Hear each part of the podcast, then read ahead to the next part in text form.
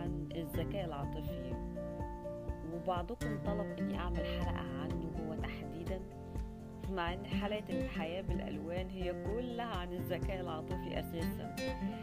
ف حتى فيها كمان خطوات مهمة إن أنتوا تنفذوها عشان تبنوا ذكائكم الوجداني والتواصل لكن بناء على رغبتكم أنا حطيت أفكار أكتر في نفس الموضوع عشان أبقى برضو رضيت آه، آه، رضيتكم رضيت الطلبات اللي وصلتني. وكتبتهم في مقال نشرته على المدونة بتاعتي. هسيب لكم اللينك في صندوق وصف الحلقة عشان تقروا.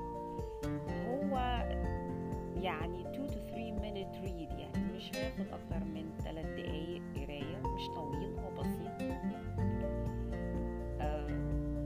وتقدروا تاخدوا كمان منه خطوات إضافية فاللي حابب إن هو يرجع لحلقة حياة بالألوان يركز المرة دي بالورقة والقلم ويكتب الحاجات اللي أنا قلت تتعمل لأن ده يعتبر الجزء الأول من الذكاء العاطفي والمقال الأسبوع دوت هو الجزء التاني. فالاتنين بيكملوا بعض فاللي حابب آه، أو اللي سألوني وحابين إن هم يعرفوا أكتر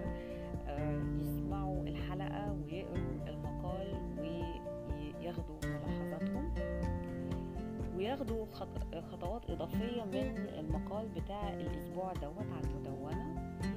عن إزاي يتعاملوا مع المشاعر وقت حدوثها أو وقت ما بتظهر على السطح؟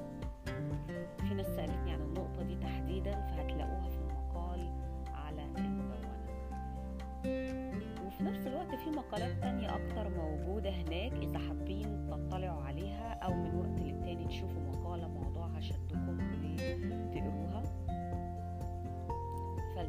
دوت مفيش حلقة جديدة لكن الأسبوع الجاي هتكون في حلقة جديدة عن موضوع أنا نفسي متحمسة له جدا. أنا I can't wait till I record and publish it. هو موضوع له صلة بفكرة الجوانب المتعددة مننا. مش هقول لكم عليه دلوقتي خليه مفاجأة. بس